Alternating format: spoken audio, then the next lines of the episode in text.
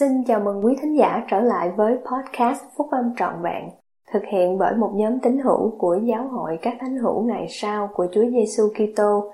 Chúng tôi xin được chia sẻ cùng quý vị các nguyên tắc phúc âm giúp chúng ta có một cuộc sống hạnh phúc từ những bài viết đăng trong các tạp chí của giáo hội phát hành định kỳ vào mỗi tháng.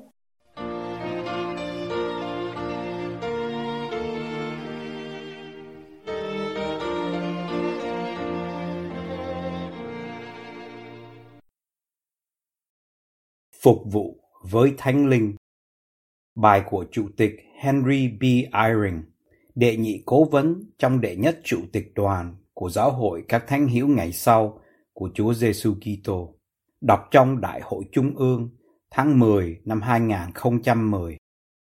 Chúng ta hãy làm bất cứ điều gì cần thiết để hội đủ điều kiện có được Đức Thánh Linh là bạn đồng hành của mình. Tôi biết ơn cơ hội được hiện diện với các anh em là những người được Thượng Đế tôn trọng để nắm giữ chức tư tế của Ngài. Chúng ta được kêu gọi để sử dụng quyền năng thiêng liêng nhằm phục vụ con cái của Cha Thiên Thượng. Việc chúng ta thi hành bổn phận đó tốt như thế nào sẽ mang lại kết quả vĩnh cửu đối với những người mà chúng ta được kêu gọi phục vụ, đối với chúng ta và đối với các thế hệ chưa sinh ra. Tôi trân trọng tưởng nhớ đến hai người mang chức tư tế đã hội đủ điều kiện để nhận được thánh linh của Thượng Đế để cùng với họ làm công việc Chúa đã kêu gọi họ làm. Họ tự tìm ra phúc âm phục hồi ở nước Mỹ. Họ là tôi tớ của Chúa và là những người đầu tiên nói về phúc âm đó cho hai tổ tiên của tôi. Một trong hai tổ tiên đó là một thiếu nữ sống trong một nông trại nhỏ ở Thụy Sĩ. Người kia là một thiếu niên mồ côi cha mẹ và di cư đến Hoa Kỳ từ nước Đức, sống ở St. Louis, Missouri. Cả hai người đều nghe một người nắm giữ chức tư tế làm chứng về phúc âm phục hồi. Người thiếu nữ nghe lời chứng đó cạnh bên lò sưởi trong căn nhà nhỏ của mình ở Thụy Sĩ. Và người thiếu niên nghe lời chứng đó khi ngồi trên ban công của một hội trường mướn ở Mỹ. Qua Thánh Linh, họ biết rằng sứ điệp mà các anh cả đó mang đến cho họ là chân chính. Thiếu niên và thiếu nữ đó chọn chịu phép báp tên. Hai người gặp nhau lần đầu tiên trên con đường mòn, bụi bặm, nhiều năm về sau, đi bộ hàng trăm km đến vùng núi ở miền Tây Hoa Kỳ. Trong khi cùng đi với nhau thì họ nói chuyện. Họ nói chuyện về một phước lành kỳ diệu mà trong số tất cả những người trên khắp thế giới, các tôi tớ của Thượng Đế đã tìm ra họ. Và còn hơn thế nữa, họ đã biết là sứ điệp của những người truyền giáo là chân chính. Họ yêu nhau và kết hôn với nhau. Và nhờ vào chứng ngôn về Thánh Linh bắt đầu từ khi họ nghe những lời của những người nắm giữ chức tư tế dưới ảnh hưởng của Đức Thánh Linh. Họ được làm lễ gắn bó bởi quyền năng của chức tư tế cho thời vĩnh cửu. Tôi là một trong số hàng chục ngàn con cháu của người thiếu niên và thiếu nữ đó, là những người đã ban phước tên của hai người nắm giữ chức tư tế, đã mang theo ảnh hưởng của Thánh Linh, của Thượng Đế khi họ leo lên đồi ở Thụy Sĩ và đứng lên nói chuyện trong buổi họp đó ở St. Louis. Câu chuyện hạnh phúc đó cũng như hàng triệu câu chuyện giống như vậy được lặp lại trên khắp thế giới và sẽ được lặp lại trong nhiều thế hệ nữa. Đối với một số người, đó sẽ là câu chuyện về một người thầy giảng tại gia trẻ tuổi đã nói những lời làm khơi dậy nơi ông nội của mình ước muốn để trở lại giáo hội đối với một số người, đó sẽ là những lời an ủi và phước lành từ một vị tộc trưởng khuyến khích cho mẹ của mình khi thảm cảnh, hầu như vùi dập lấy bà. Những câu chuyện đó đều sẽ có một đề tài chung. Đề tài đó là quyền năng của một người nắm giữ chức tư tế để phục vụ và ban phước nhờ quyền năng của đức thánh linh để làm cho vinh hiển. Vậy nên sứ điệp của tôi dành cho chúng ta buổi tối hôm nay là như sau. Chúng ta hãy làm bất cứ điều gì cần thiết để hội đủ điều kiện có được Đức Thánh Linh là bạn đồng hành của mình và rồi hãy mạnh dạn tiến bước để chúng ta sẽ được ban cho quyền năng để làm bất cứ điều gì Chúa kêu gọi chúng ta làm. Sự tăng trưởng đó trong quyền năng để phục vụ có thể đến từ từ, có thể đến từng bước nhỏ, rất khó cho các anh em thấy, nhưng nó sẽ đến. Buổi tối hôm nay, tôi sẽ đưa ra một vài đề nghị để có thể hội đủ điều kiện có được sự đồng hành của Đức Thánh Linh trong khi các anh em phục vụ với chức tư tế.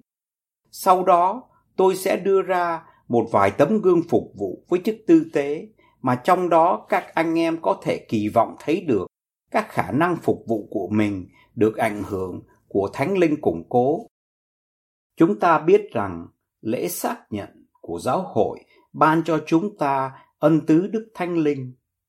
Nhưng sự đồng hành của Đức Thánh Linh, những biểu hiện của ân tứ đó trong cuộc sống và sự phục vụ của chúng ta đòi hỏi chúng ta phải sống xứng đáng để hội đủ điều kiện đó. Chúng ta trau dồi các ân tứ thuộc linh bằng cách tuân giữ các lệnh truyền và cố gắng sống một cuộc sống thanh sạch. Điều đó đòi hỏi đức tin nơi Chúa Giêsu Kitô để hối cải và được thanh tẩy nhờ vào sự chuộc tội của Ngài. Như vậy, với tư cách là những người nắm giữ chức tư tế, chúng ta sẽ không bao giờ bỏ lỡ cơ hội để hết lòng tham gia vào lời hứa được ban cho trong mỗi buổi lễ tiệc thánh dành cho các tín hữu của giáo hội phục hồi để mang danh con của cha và luôn luôn tưởng nhớ tới Ngài, cùng tuân giữ các giao lệnh mà Ngài đã ban cho họ để họ có thể luôn được thánh linh của Ngài ở cùng họ. Giống như chúng ta cần phải được thanh tẩy khỏi tội lỗi để có được thánh linh ở cùng với mình. Chúng ta cũng phải có đủ khiêm nhường trước mặt Thượng Đế để nhìn nhận là chúng ta cần có điều đó. Các môn đồ của đấng cứu rỗi phục sinh đã cho thấy lòng khiêm nhường đó như đã được ghi trong sách mặc môn. Đấng cứu rỗi chuẩn bị họ cho giao vụ của họ. Họ quỳ xuống trên đất để cầu nguyện. Đây là lời tường thuật. Và họ cầu xin điều mà họ mong muốn nhất. Họ mong muốn được ban cho Đức Thánh Linh. Họ chịu phép báp têm như các anh em đã chịu phép báp têm. Và biện sử chép rằng, để đáp lại lời khẩn nài của họ, họ được dẫy đầy Đức Thánh Linh và lửa. Đấng cứu rỗi cầu nguyện, lớn tiếng để cảm tạ cha Ngài đã ban Đức Thánh Linh cho những người Ngài đã chọn nhờ vào niềm tin của họ nơi Ngài. Và rồi, Đấng cứu rỗi đã cầu xin một phước lành thuộc linh cho những người mà họ đang phục vụ. Chúa khẩn nài với cha Ngài, con cầu xin cha ban Đức Thánh Linh cho tất cả những ai sẽ tin vào những lời nói của họ. Là các tôi tớ khiêm nhường của đấng cứu rỗi, chúng ta cần phải cầu nguyện để có được sự biểu hiện của Đức Thánh Linh đến với chúng ta trong khi chúng ta phục vụ và đến với những người mình phục vụ. Lời cầu nguyện khiêm nhường dâng lên Cha Thiên Thượng với đức tin sâu đậm nơi Chúa Giêsu Kitô là thiết yếu để chúng ta có thể hội đủ điều kiện có được sự đồng hành của Đức Thánh Linh. Lòng khiêm nhường và đức tin của chúng ta để thịnh mời các ân tứ thuộc linh được gia tăng bằng việc chúng ta đọc, học và suy ngẫm thánh thư. Chúng ta đều đã nghe những lời đó. Tuy nhiên, chúng ta có lẽ đọc một vài dòng hay vài trang thánh thư mỗi ngày và hy vọng rằng điều đó sẽ là đủ.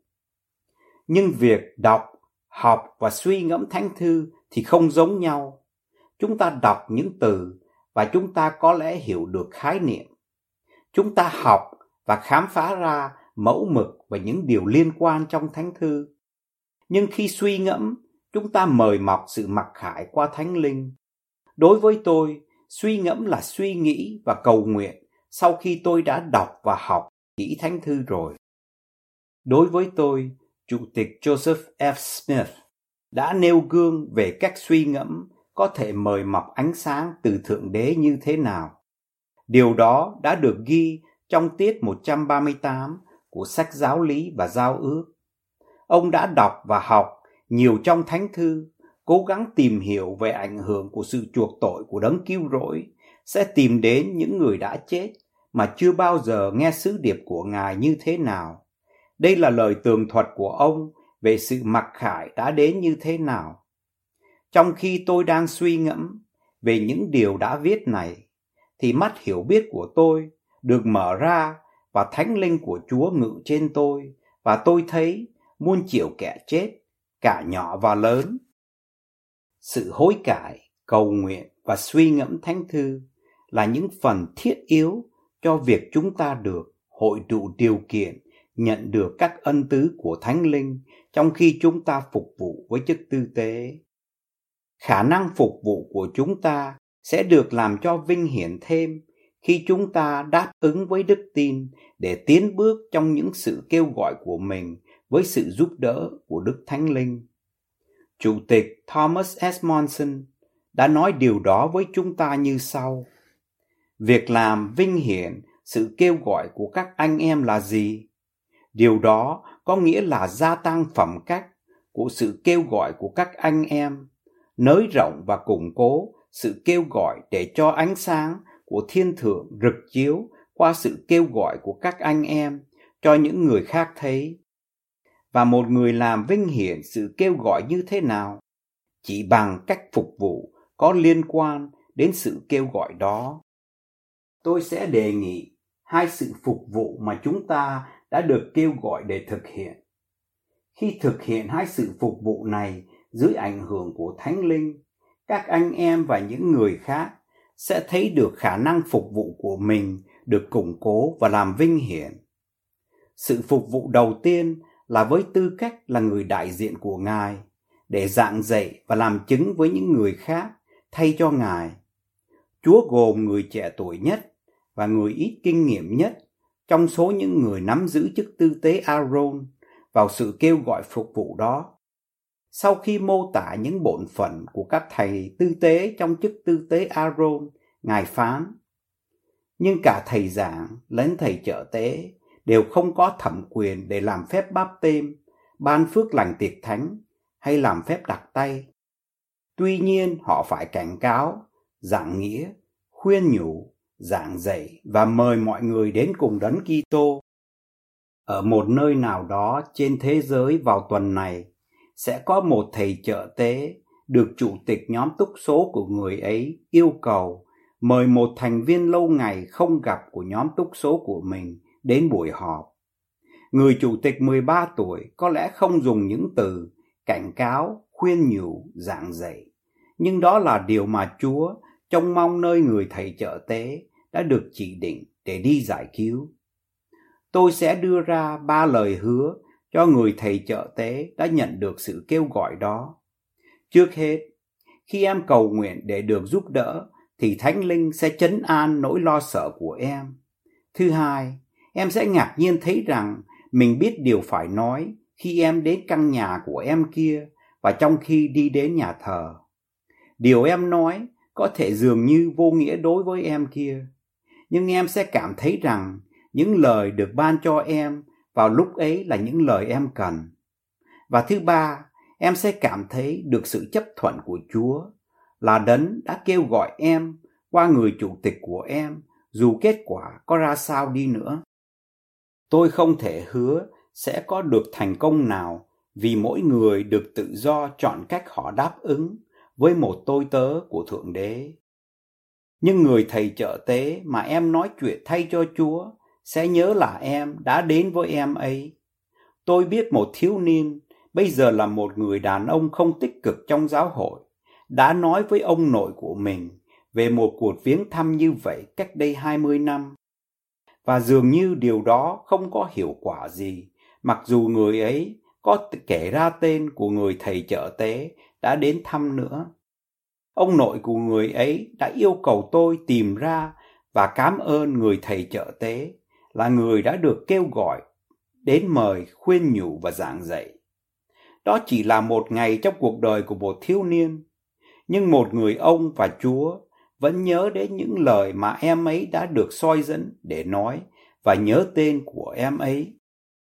Tôi khuyên nhủ tất cả chúng ta, già lẫn trẻ, là những người đã được kêu gọi để nói chuyện tại một buổi họp trong danh của Chúa, hay loại bỏ những cảm nghĩ nghi ngờ về bản thân mình và việc không xứng đáng. Chúng ta không cần phải sử dụng những lời lẽ hùng hồn hoặc bày tỏ những hiểu biết sâu xa. Những lời chứng ngôn giản dị là đủ rồi. Thánh Linh sẽ ban cho các anh em những điều để nói và sẽ truyền những lời ấy vào tâm hồn của những người khiêm nhường đang tìm kiếm lẽ thật từ Thượng Đế. Nếu chúng ta tiếp tục cố gắng nói thay cho Chúa, thì một ngày nào đó chúng ta sẽ ngạc nhiên để biết rằng chúng ta đã cảnh cáo, khuyên nhủ, giảng dạy và mời gọi với sự giúp đỡ của Thánh Linh để ban phước cho những người khác vượt xa hơn bất cứ quyền năng nào của chính mình. Ngoài sự kêu gọi để giảng dạy, tất cả chúng ta còn sẽ được Chúa gửi đi, giúp đỡ những người đang gặp hoạn nạn. Đó là một sự phục vụ khác của chức tư tế, mà trong đó chúng ta sẽ cảm nhận được ảnh hưởng của Thánh Linh, làm gia tăng khả năng phục vụ của chúng ta. Các anh em sẽ tự thấy mình có khả năng hơn để nhận ra nỗi đau đớn và lo âu trên gương mặt của những người khác. Tên hoặc gương mặt của những người trong nhóm túc số của mình sẽ đến với tâm trí của các anh em với ấn tượng rằng họ đang gặp hoạn nạn. Các vị giám trợ có được cảm nghĩ đó đến với họ vào ban đêm và mỗi khi họ ngồi trên bục trụ tọa, nhìn vào các tín hữu trong tiểu giáo khu của mình hoặc nghĩ về những người không có mặt ở đó. Điều đó có thể xảy đến với họ khi họ thấy mình đến một bệnh viện hoặc một trung tâm an dưỡng. Hơn một lần tôi đã nghe những lời nói như sau khi tôi bước ngang qua cửa. Ồ, tôi biết thế nào anh cũng đến. Chúng ta không cần phải lo lắng về việc biết điều gì đúng để nói hoặc làm khi chúng ta đến đó. Tình yêu thương của Thượng Đế và Đức Thánh Linh có thể là đủ cho chúng ta rồi. Khi tôi còn là một thiếu niên, tôi đã sợ rằng sẽ không biết phải làm hoặc nói điều gì để giúp những người khác đang gặp hoạn nạn. Có lần tôi đang ở trong bệnh viện bên cạnh giường của cha tôi khi ông dường như đang hấp hối. Tôi nghe có tiếng ồn ào của những người y tá ngoài hành lang. Bất ngờ, Chủ tịch Spencer W. Kimball bước vào phòng và ngồi vào một cái ghế đối diện với cái giường bên cạnh tôi. Tôi tự nghĩ đây là cơ hội của mình để quan sát và lắng nghe một người thầy đến với những người đang đau đớn và khổ sở. Chủ tịch Kimball hỏi han vài lời, hỏi cha tôi là ông đã nhận được một phước lành của chức tư tế chưa? Và cha tôi nói là đã nhận được rồi. Vị tiên tri ngồi vào ghế của mình. Tôi chờ đợi sự biểu lộ, kỹ năng an ủi mà tôi cảm thấy mình thiếu sót và rất cần. Sau khi có lẽ năm hoặc mười phút, ngồi nhìn, hai người chỉ lặng lẽ nhìn nhau mỉm cười. Thì chủ tịch Kimbo đứng dậy và nói, Henry, tôi nghĩ rằng tôi phải về trước khi chúng tôi làm cho anh mệt. Tôi nghĩ tôi đã học hụt bài học, nhưng về sau tôi đã học được bài học đó. Trong một lần trò chuyện dịu dàng với cha tôi sau khi ông bình phục đủ để về nhà, cuộc chuyện trò của chúng tôi xoay đến lần viếng thăm của chủ tịch Kimbo. Cha tôi nhỏ nhẹ nói, trong số tất cả những người đến thăm cha thì lần viếng thăm đó của chủ tịch đã nâng cao tinh thần của cha nhiều nhất. Chủ tịch Kimbo đã không nói nhiều lời an ủi hay là tôi đã không thể nghe thấy nhưng ông đến với thanh linh của Chúa là bạn đồng hành của ông để an ủi. Giờ đây tôi biết rằng ông đã cho thấy bài học như Chủ tịch Monson dạy. Một người làm vinh hiển sự kêu gọi như thế nào? Chỉ bằng cách phục vụ có liên quan đến sự kêu gọi đó. Thật đúng như thế, cho dù chúng ta được kêu gọi để giảng dạy phúc âm qua thánh linh hoặc cùng với đức thánh linh đến với những người có đầu gối suy nhược và bàn tay rũ rượi sự phục vụ với chức tư tế của chúng ta sẽ được củng cố, các tín hữu sẽ được ban phước và ánh sáng của thiên thượng sẽ có ở đó. Ánh sáng của thiên thượng sẽ có ở đó cho chúng ta cũng như cho những người chúng ta phục vụ. Chúng ta có thể mệt mỏi. Những điều phiền toái của chúng ta và của gia đình chúng ta có lẽ sẽ làm bận tâm chúng ta. Nhưng có một phước lành đầy khích lệ cho những người nào phục vụ dưới ảnh hưởng của Thánh Linh. Chủ tịch George Q. Cannon đã chịu nhiều nỗi buồn khổ, chống đối và thử thách trong những năm tháng phục vụ với chức tư tế của ông. Ông cũng đã có kinh nghiệm với Đức Thánh Linh, là bạn đồng hành của ông trong những lúc khó khăn và phục vụ gây go. Đây là lời ông nói quả quyết với chúng ta trong sự phục vụ với chức tư tế của chúng ta trong giáo hội và trong gia đình chúng ta. Đối với tôi, lời hứa đó là chân chính khi tôi cảm nhận được thánh linh trong sự phục vụ với chức tư tế của tôi. Bất cứ khi nào bóng tối tràn ngập tâm trí mình thì chúng ta có thể biết được rằng mình không có được thánh linh của Thượng Đế. Khi chúng ta được đầy dẫy thánh linh của Thượng Đế, chúng ta được tràn đầy niềm vui, bình an và hạnh phúc, dù hoàn cảnh của chúng ta có thể ra sao đi nữa, vì đó chính là tinh thần vui vẻ và hạnh phúc. Chúa đã ban cho chúng ta ân tứ Đức Thánh Linh. Đặc ân của chúng ta là có được Đức Thánh Linh ngự bên trong chúng ta để từ sáng đến tối và từ tối đến sáng chúng ta sẽ có được niềm vui, ánh sáng và sự mặc khải của Đức Thánh Linh. Chúng ta có thể trông mong sẽ có được phước lành về hạnh phúc và niềm vui đó khi chúng ta cần phước lành đó vào những lúc khó khăn trong sự phục vụ trung tín với chức tư tế. Tôi làm chứng rằng chúng ta được Thượng Đế kêu gọi bằng lời tiên tri. Đây là giáo hội chân chính của Chúa Giêsu Kitô đã được phục hồi qua tiên tri Joseph Smith. Thượng Đế hằng sống và nghe mỗi lời cầu nguyện của chúng ta. Chúa Giêsu là đấng Kitô phục sinh và đấng cứu rỗi của chúng ta. Các anh em có thể biết được những điều này là chân chính nhờ quyền năng của Đức Thánh Linh mà sẽ đến với các anh em trong sự phục vụ của mình. Trong tôn danh của Chúa Giêsu Kitô. Amen.